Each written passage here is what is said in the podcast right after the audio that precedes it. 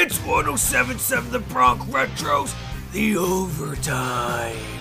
If it's almost a sport, we got it. Except disc golf. Now let's get into some sports. Only on 1077 The Bronx Retro. It's showtime.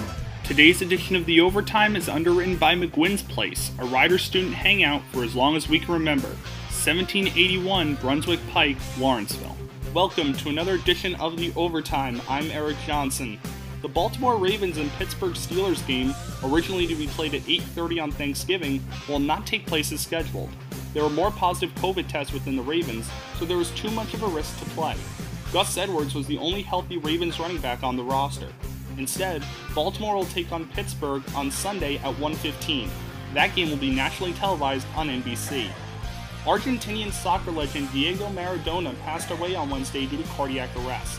Maradona played for several clubs, but he is most synonymous with the national team of Argentina, where he scored the infamous Hand of God goal in 1986 against England.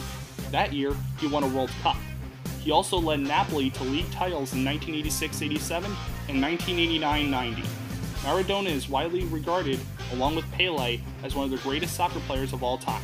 He was 60 years old. Hassan Whiteside has returned to the team that originally drafted him as he signed a one year deal with the Sacramento Kings.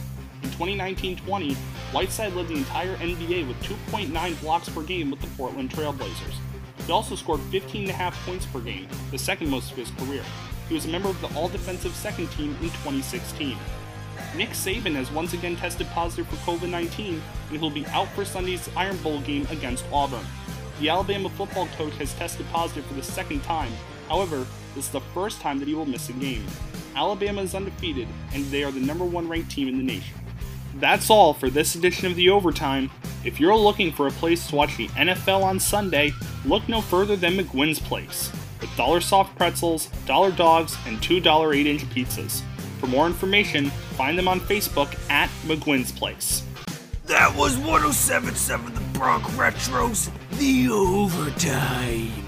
Be sure to tune in next time if you don't want to miss this testosterone inducing and clearly awesome sports coverage. Remember, if it's almost a sport, we got it. We have highlights, scores, and stories from every sport.